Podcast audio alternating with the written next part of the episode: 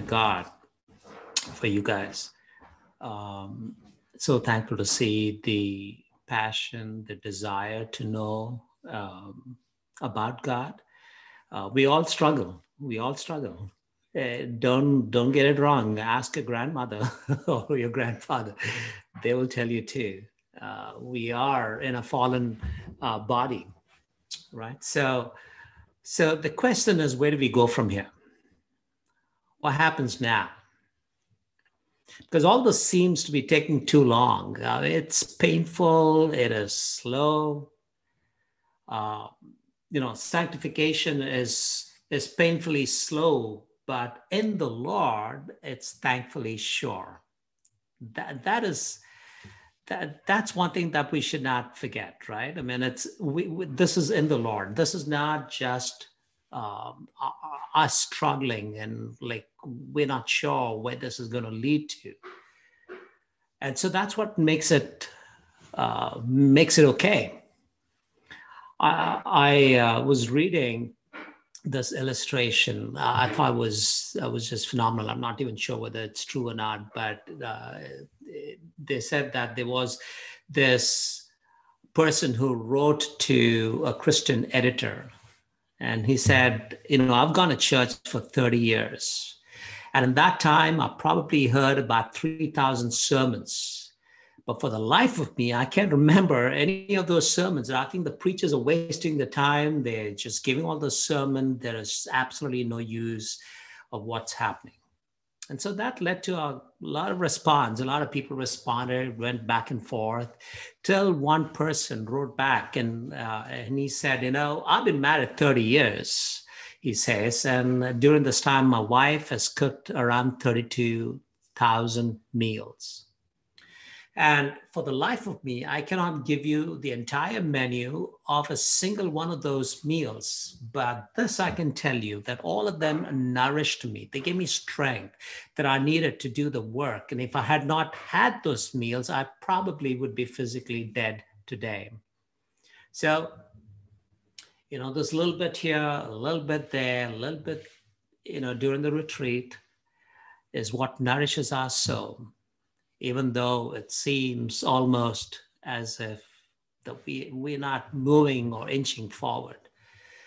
But I want to tell you, my dear brothers and sisters, through the promise that God has given us, that the work that He starts, He is faithful to complete. And so we want to learn that we're committed to know even when the process is slow, right? Committed to know even when the process is slow. So we'll go back to the passage that we have in Romans chapter 12, verse 1 and 2. I appeal to you, therefore, brothers, by the mercies of God, to present your bodies as a living sacrifice, holy and acceptable to God, which is your spiritual worship. Do not be conformed to this world, but be transformed by the renewal of your mind, that by testing you may discern what is the will of God, what is good and acceptable and perfect. So we're going to look at the latter part of that of those two verses. The verse two that by testing you may discern what is the will of God and what is good and acceptable and perfect. So let me just pray before we start. Father, we commit ourselves into your hand. This is your word, and it's through your spirit that we can understand. I bring nothing, Lord, to add to this. Help me just to be a channel. Give us clarity, O oh Father. We are crying to understand what you want us to do, how you want us to grow.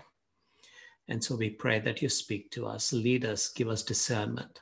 We seek nothing else except for your glory. Thank you again. We love you in Jesus Christ, the Lord's name. Amen. Amen.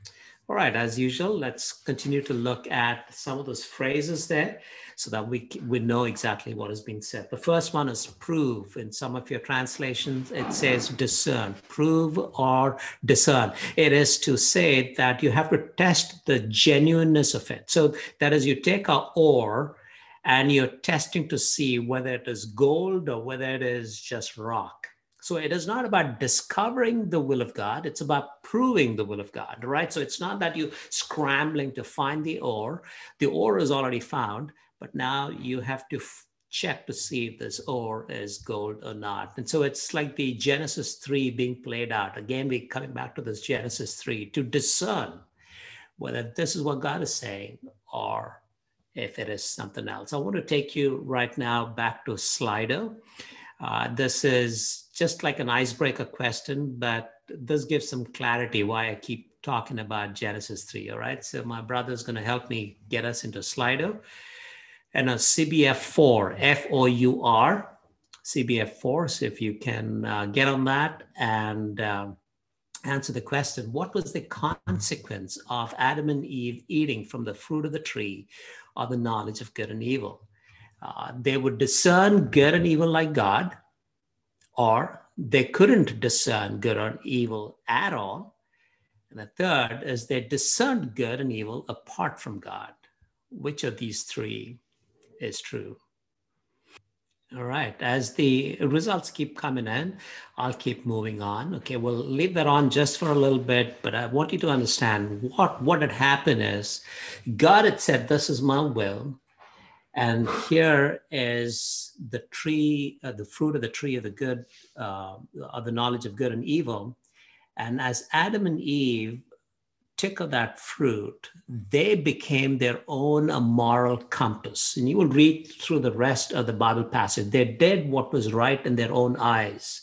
They became the standard for what they thought was right or wrong. We see that through the Bible, right? I mean, that that is that's the essence. When you get to Judges again, uh, so so often, when you get to Romans again, you see that we have become our own standard. So that's what that is they discerned good and evil apart from God. And we're saying this is not, that is not what we want to do. We don't want to discern it apart from God. We want to discern what is God's will.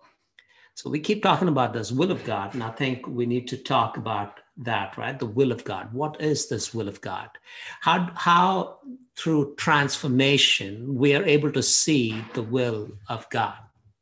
And so there are three descriptors given uh, for the will of God, which is good, acceptable, and the perfect will of God. So, what does it mean by saying good?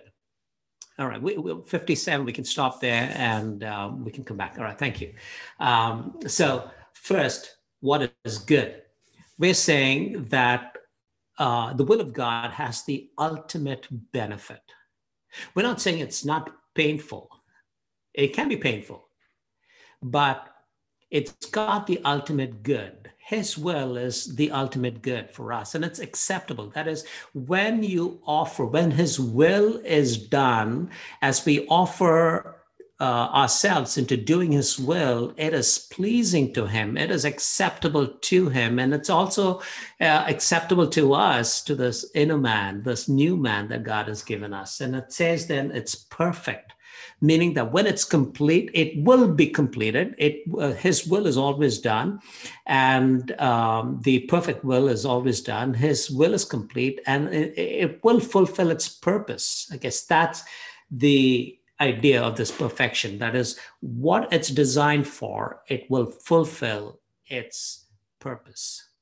All right. So we see acceptable, perfect, um, good, acceptable, and perfect will of God. Now, the question then is what do we know about God's will? How do, how do we know, you know, how do we get to know about God's will, right? That's been the question that we are asking.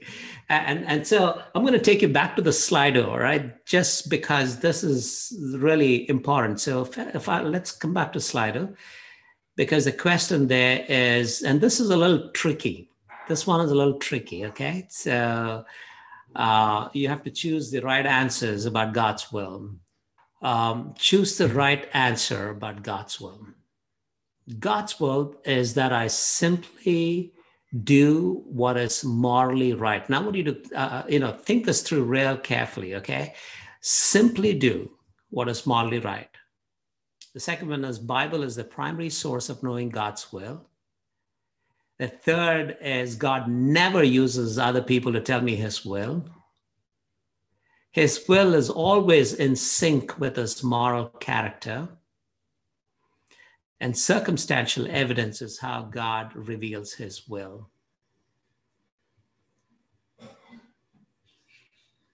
Right. I, I love that your answers are becoming more and more uh, what I have understood and I've gleaned from God's word, right?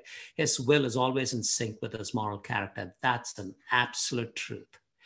You, you, you can be sure that he will not will us to sin in any which way. So if you ever think that, I think in this situation, God is, you know, allowing me to do a white, you know, uh, we always rationalize white lies. Uh, there's no nothing called white lies. You know, don't get racial about your lies. Um, and and the second one is uh, the Bible is the primary source of knowing God's will. Right? Yes, it is and he does um, you know he it says does he never use other people? No we are saying that we are brought into the community. And and as we together pray and we can discern god's will. And god's will is not simply to do moral good because then there are many people who do moral good right? But it is not the good that god is calling us to do. So there are three truths I want to give you about God's uh, will. All right. But first, I want you to turn with me to Ephesians chapter 5, verse 17. Ephesians 5 17. It will come up on your screen. Uh, Ephesians 5 7. Ephesians 5:17 Therefore do not be foolish but understand what is the will what the will of God is what the will of Lord is but understand what the will of the Lord is. So, four observations that I want to make from this verse. One, God has a will, right? Second, you can get to know God's will. Third, we are asked, we are, we are asked to know God's will, right? We are invited to come get to know God's will. And the fourth, it is foolish not to know God's will. But let me take you to the next verse, which is in Deuteronomy chapter 29, verse 29. Deuteronomy 29, 29. It's going to come up on your screen again. Deuteronomy 29, 29. The secret things belong to the Lord our God, but the things that are revealed belong to us and to our children forever, that they may do all the words of the law. So there are the theologians will call it this. They call it the God's secret will, and then there's God's revealed will. So the second thing that I wanted to understand about God's will is that not of all, not all of God's will is going to be revealed to us right? He wants us to know his will, but not all of his will is going to be revealed to us. There is a secret will and there is a revealed will as uh, people have called it. And so this is this context is uh, the context of this verse is very instructive. I want you to understand. So what's happening is Joshua is a new leader, and Israel is about to go into the promised land. There are a lot of questions that is coming up in their mind, and God is saying there are certain things you know, certain things you don't know. So the things that you know, listen to this very carefully. This is what is the crux of what I'm trying to get you to. All right. I want you to trust me in the things that you don't know, but I want you to obey me in the things that you do know. Trust and obey, for there's no other way to be happy in Jesus but to trust and obey. Trusting in what we do not know and obeying in what we do know right and so so that's that's a good thing to remember trust and obey. I, want to know God's will. Yeah, there are certain things I don't know what I'm going to do. I'm going to trust. Certain things He's already told me, uh, and I'm going to obey Him for that. But here's the third one that the will of God cannot be separated from the personhood of God. Absolutely important. See, God is one in essence, which means his will is undivided from his personhood. That is, unless we get to know him, we cannot get to know his will. They, they are together. God, uh, it is uh, Richard Muller who said, God is what he wills. They're together. You, you, you can't get to know, you, you, you, ha- you can get to know one uh, apart from the other when you get to know him, you get to get to know his will. If you seek his will, you're saying, I want to get to know God. So the key word for us is consequence. That's the uh, key word for us, and that's the title of this session. But I want you to understand consecration has a consequence consecration has consequence. What god does is he when we set ourselves apart to god god sets himself apart to us. He rewards us with himself in the fact that we get to know god and the in, in the fact that we have this relationship with god. What a precious thing that is right? We we this this is the idea and I was thinking about it. That time, you know, there are times when I, my parents live in Kerala in Kottayam, and so when I go to Kerala, Kottayam, uh, you know, we we, we want to go visit places, and sometimes we don't know where we are, and so we'd ask somebody along the street and says, "Hey, can you help us? We're going to go to this. We want to go to this person's house." And what does that person do? He doesn't just give us instructions to get there, but he gets on the car with us and takes us there. I thought that was pretty cool that's exactly how it is with us. We want to know God's will. We get God along with that. I thought that's that's uh, that that's the cool thing about our God, right? And so here is uh, the bonus that I want to tell you about the will of God, and that's been a good learning for me. A wrong motivation to know God's will will have a wrong consequence. Wrong motivation has wrong consequence. You got to ask yourself this honest question Why do you want to know God's will? Is it to glorify Him? Or is it because you want to be in control? God, should I take this job or should I take this job?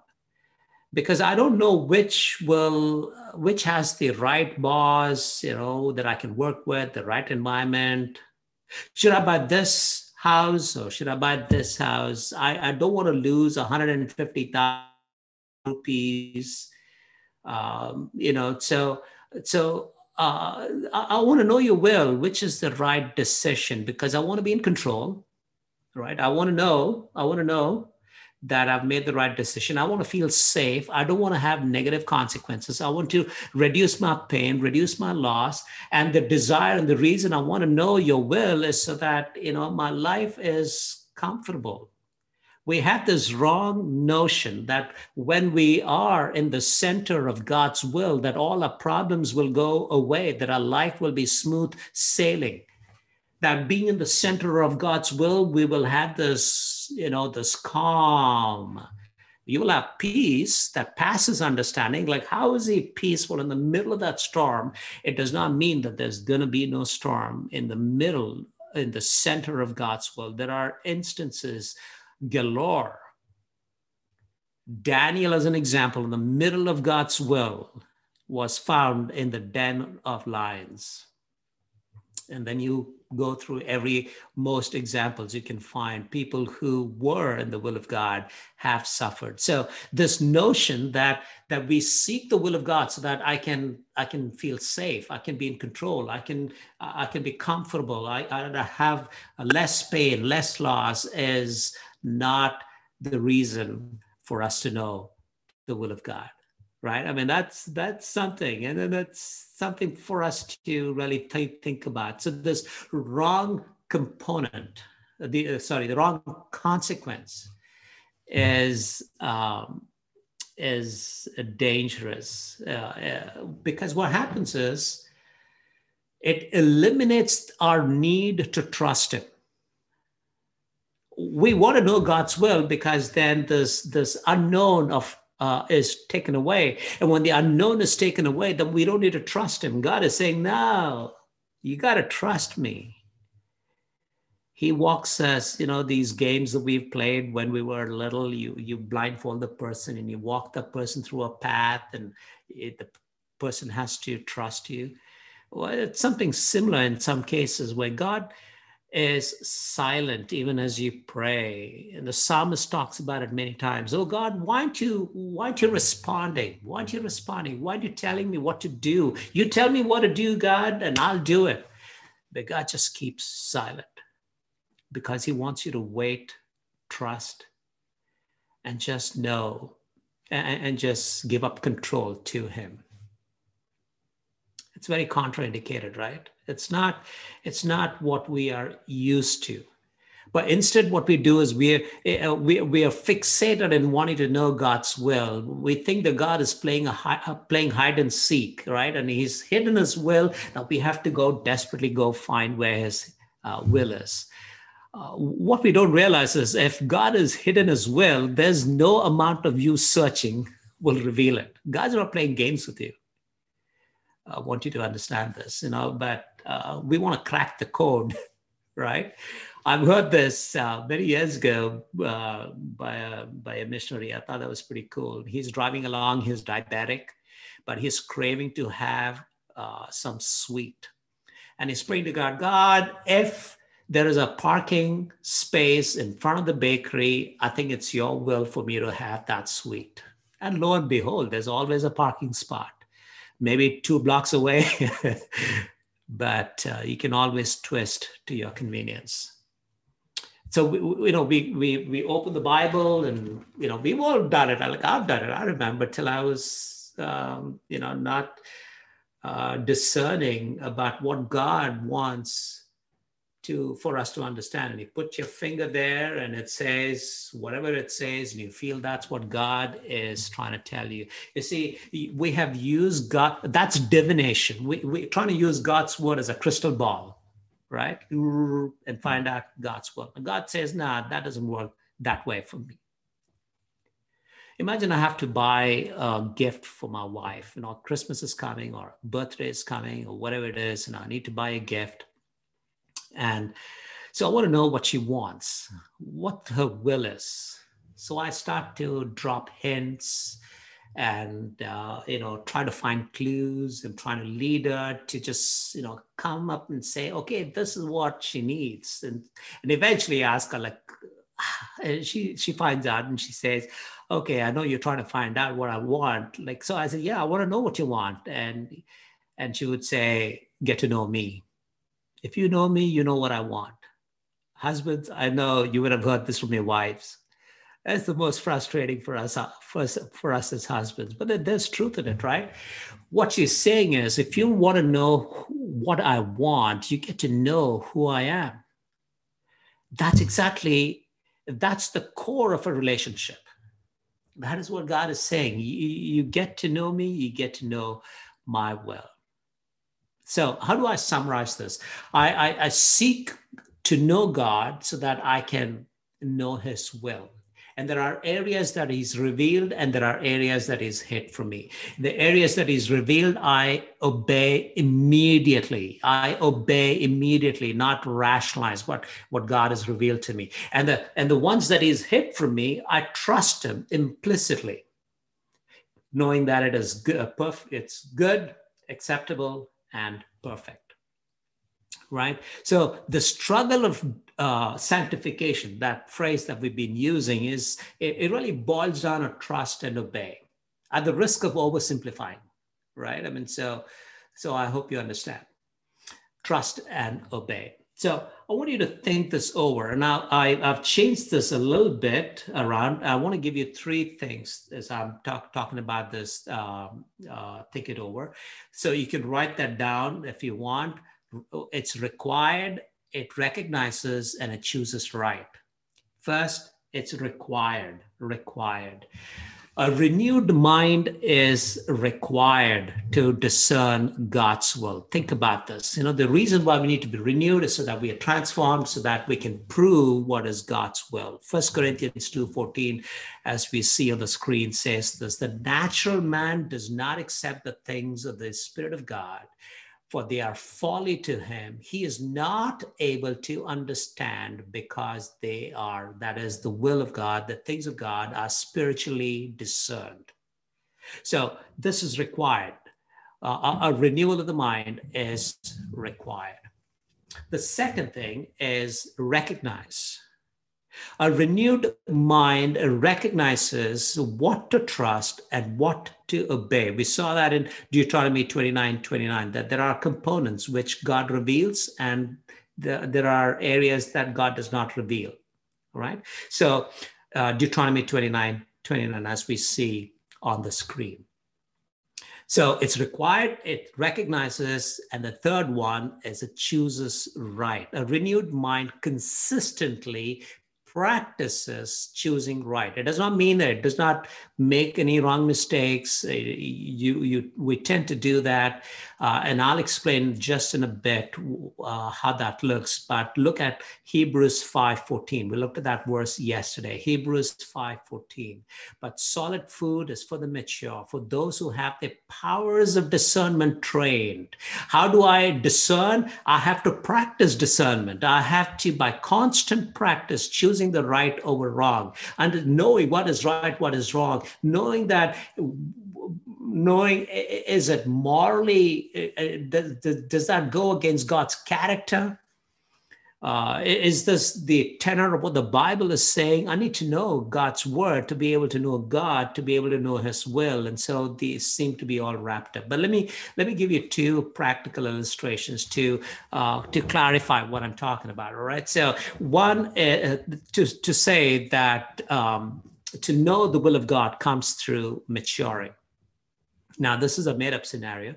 Um, so when my son was in in grade school or in kindergarten, I would go to pick him up uh, at the end of school, and he would come running out, and he would give me his bag, his water bottle, and he would, you know, he would run ahead and you know, skipping, dancing. Thankful that the school's done. But he comes to the end of the street and he waits for me so that when I come there, I'll hold his hand, and then together we cross the street. But that's really cool. That's good. But then when he was in university, imagine one day I had to, you know, I had to go pick him up and he does the same thing. He comes running out and he gives me his books and his bag and all that, and he's jumping ahead, is skipping. And he comes to the end of the street uh, so that he's waiting for me to hold his hand and to cross the street so that we can cross the street together. Eh, there's something wrong with that picture. Because I would expect for him by then to know, discern what is right or what is wrong. There's that maturing. If that maturing is not happening about this increasing discernment, then, then there is a developmental problem. There is uh, another verse in uh, First Corinthians. Uh, the Corinthian church was asking questions about marriage and divorce and you know remarriage and all of that. And and Paul in First Corinthians chapter seven verse six um, and in other parts, he, he's he, Paul is actually giving a godly advice, not a commandment from God. We're saying, Paul, tell us what God is saying uh, about this issue. And Paul says, I believe I have the Spirit of God. It is not a command from God, but I believe it's the Spirit of God. And it's like, what, Paul? You tell me, tell me what God's telling you. And Paul is saying, uh-uh. I want to tell you how I view this because the Bible is not a book of rules and regulation. The Bible is not a book of you know, a list of things to do and a list of things not to do. It's not an FAQ on all the things that you're going to face, who you're going to marry, where you're going to live, what car do you buy, what color of car do you buy, and you know, God is saying, as as Paul is saying in this case, saying, you know, Paul is saying, I walked with this Lord that I know his heartbeat. I know what he what he what he wants me to do. And so this is what I believe. And and and, and as Paul is trying to write this to the Corinthian church, he's encouraging the Corinthian church to grow up in their maturity, in their level of discernment, to come to a point where it becomes a natural aspect of what it is that God is thinking.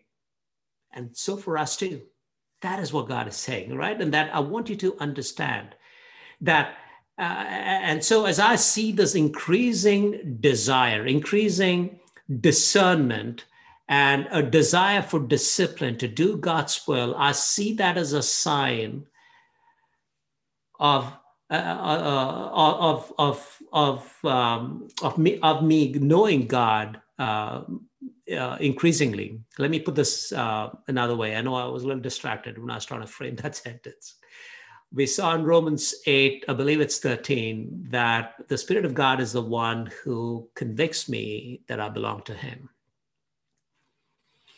And this conviction is deep. And I see in myself this increasing love for God and the things for the love of God, increasing discernment that, yeah, that is not what God wants me to do, this increasing discernment and this desire to be disciplined about what God is saying is a good indication that you're being transformed. We've been talking about Christ likeness. Now, this is extremely important. I know I've packed a lot into this into this uh, module, into this session, um, but uh, you know, I, I believe that you are good for solid food. When I say I'm going to be Christ-like, I am want to I want to be Christ-like in his humanity, not in his godlikeness. My struggle has always been that I want to be like Jesus in his godlikeness. I want to be omnipotent, like powerful. Like when I see injustice, I want to act on that. I want to be the Superman, you know, I want to be that uh, angry man of the Bollywood movies. Or I want to be omniscient. I want to be able to answer all the questions that you've given me. I look at all those questions and I say, God, you got to answer those questions. I don't have answers. But I want to act like I know the questions, uh, the answers to this question. I want to be omniscient, right? I mean, there are attributes of God that He we will never become. But Jesus, when he came down, he lived that perfect man to show us. He submitted himself to the will of God. He was always about the will of God. Hebrews chapter 10 will tell us, Behold, I've come to do your will, O God. John chapter uh, 4, it says, My food is to do the will of God. John 6 says, I've come from heaven not to do my own will, but to do your will. See, uh, let's go through that. Sorry, I know I, I'm going through this real fast, but those are the three verses that that are so important, this core to understand that doing the will of God was what Jesus did in his humanity. He, he even said that I, you know, the Son of Man does not know when that day is, only the Father in heaven. In his humanity, he had laid aside the prerogative uh, of, of what only what the Father would reveal to him. And that is what God is calling us to be that this perfect example that's been given to us in Jesus Christ, that we will become like Him in His humanity, Christ likeness. True, there are attributes of love and holiness, all of that too, which God is calling us to, right? But we, we, like we said, we want control, we want power, omnis, omnipotence we want knowledge. We want to know that is omniscience. All of these are God is reserved for himself, but he's calling us to agape love. He's calling us to holiness. He's calling us to perfection that we would fully fulfill the purpose to which he has called us. And so how do we, uh, how do I put this together into a sen- sentence? We persistent, persistently and consistently seek to do the will of the Father through the presence of the Spirit of God in us so that we might reflect Christ who uh, pleased, who was pleased to, to do the will of God. We consistently seek the will of the Father through the strength and the presence of the Spirit so that we can reflect Christ. You see how the triune God is uh, involved in our sanctification and in, in who we are called to become. So, how do I sum up all of these four sessions? Three words I've given you discard, discipline, decide. A brother's going to pull up the map of Bangalore. Okay, let's see if um, you can. Um, we can use this. This map of Bangalore is, I think, about 222 years old. All right. Uh, if you were to use this map to go around and find your location in Bangalore, you'd be pretty lost. So we've got to discard old maps. Old maps don't help.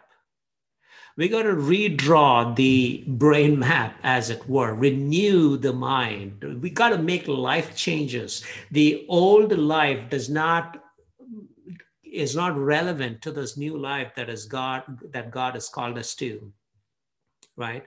Um, we, we, we have a good example here up here in Canada where uh, when we get into winter, we have to set aside our summer clothes and get into woolen clothes.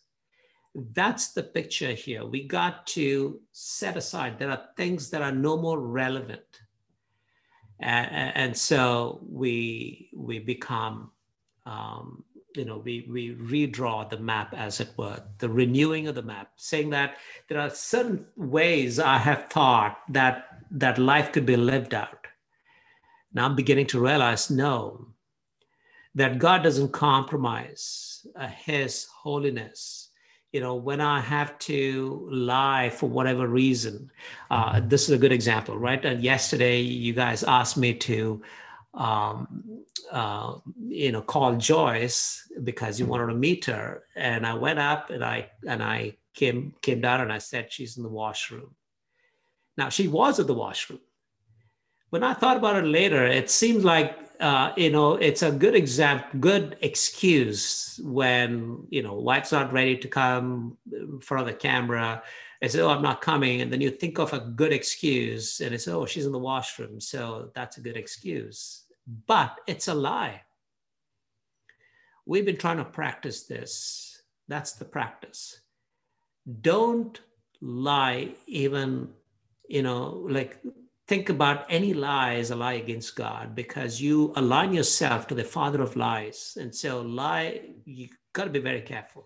That's our practice. I mean, I'm not, I'm, I'm lying to you if I say we've not lied um, ever. So one is discard. Second is discipline. Stop running in your own intelligence. Reject this myth of personal competence. I want you to understand that this God has given us this community to come together, to interact and to share. Find somebody who you can pray with on a daily basis. And, and as you spend time together, you become more comfortable in, in, in talking to each other about your innermost uh, pain and your desire of knowing and wanting to know the future. I, I want you to understand that um, that spiritual disciplines reveal your dependence on God. It's not a means. It's not uh, that spiritual disciplines that you maintain reveal uh, your spirituality, but it reveals your dependence on God. It is by praying. It is by pre, uh, you know, reading God's word, studying God's word, that I get to know more about who God is. So my my desire is God. I want to know you first, so that I can know your will. I want to know you, so that I can live this life in this renewed way, to this new life, so that I'm transformed. And it's a long process. That's the long process. It's not exponential. It's it's a life growth, it's a biological life growth. And the third is decide. Decide that conformity to Christ is your only life's purpose. Decide that conformity to Christ is your only life's purpose. If, if I can be more like Christ this year in 2021 than I was in 2020, that will be a good basis would be a good decision that you can make, a good uh, resolution. That's the word I was looking for to 2021. And so, uh, brothers and sisters, I don't know how much uh, of what all I said has been impactful, but I pray to God that um, that God in His grace will continue to speak to you that he will give you the strength from as he has promised the spirit of god in you that he will be the one who, who you will listen to not grieve not quench but that through that you will toil, struggling with all the energy that He so powerfully works within you to, to, um, to live this life that God has called you to, to toil, to struggle. Those are the words that are used and persevere the uh, the time is not too long. Eternity is worth it uh, for all the struggle. The the momentary momentary light affliction is nothing compared to the weight of glory. You know, there are all of these verses that you can engage your mind in every time you feel like, ah, how much longer? May God bless you. Let me just pray and I'll close. Father. if I've said anything, if I've if I have said anything which which is not true, erase that. But Father, I plead with you that the Spirit of God will continue to minister to your children. Their desire to know you, Lord, their desire to do what is right by God. They have learned that that our God is worth it, worth all their effort in life. And we pray that they are able to see this increasing uh, transformation. And together as a church, Lord, in that in that city that you have placed them, would there be a bright, burning testimony so that you are glorified? More people come to know you, Lord. More people come to know you through their testimony, through their witness. We thank you again for your presence and for the stirring of your of our hearts during this time.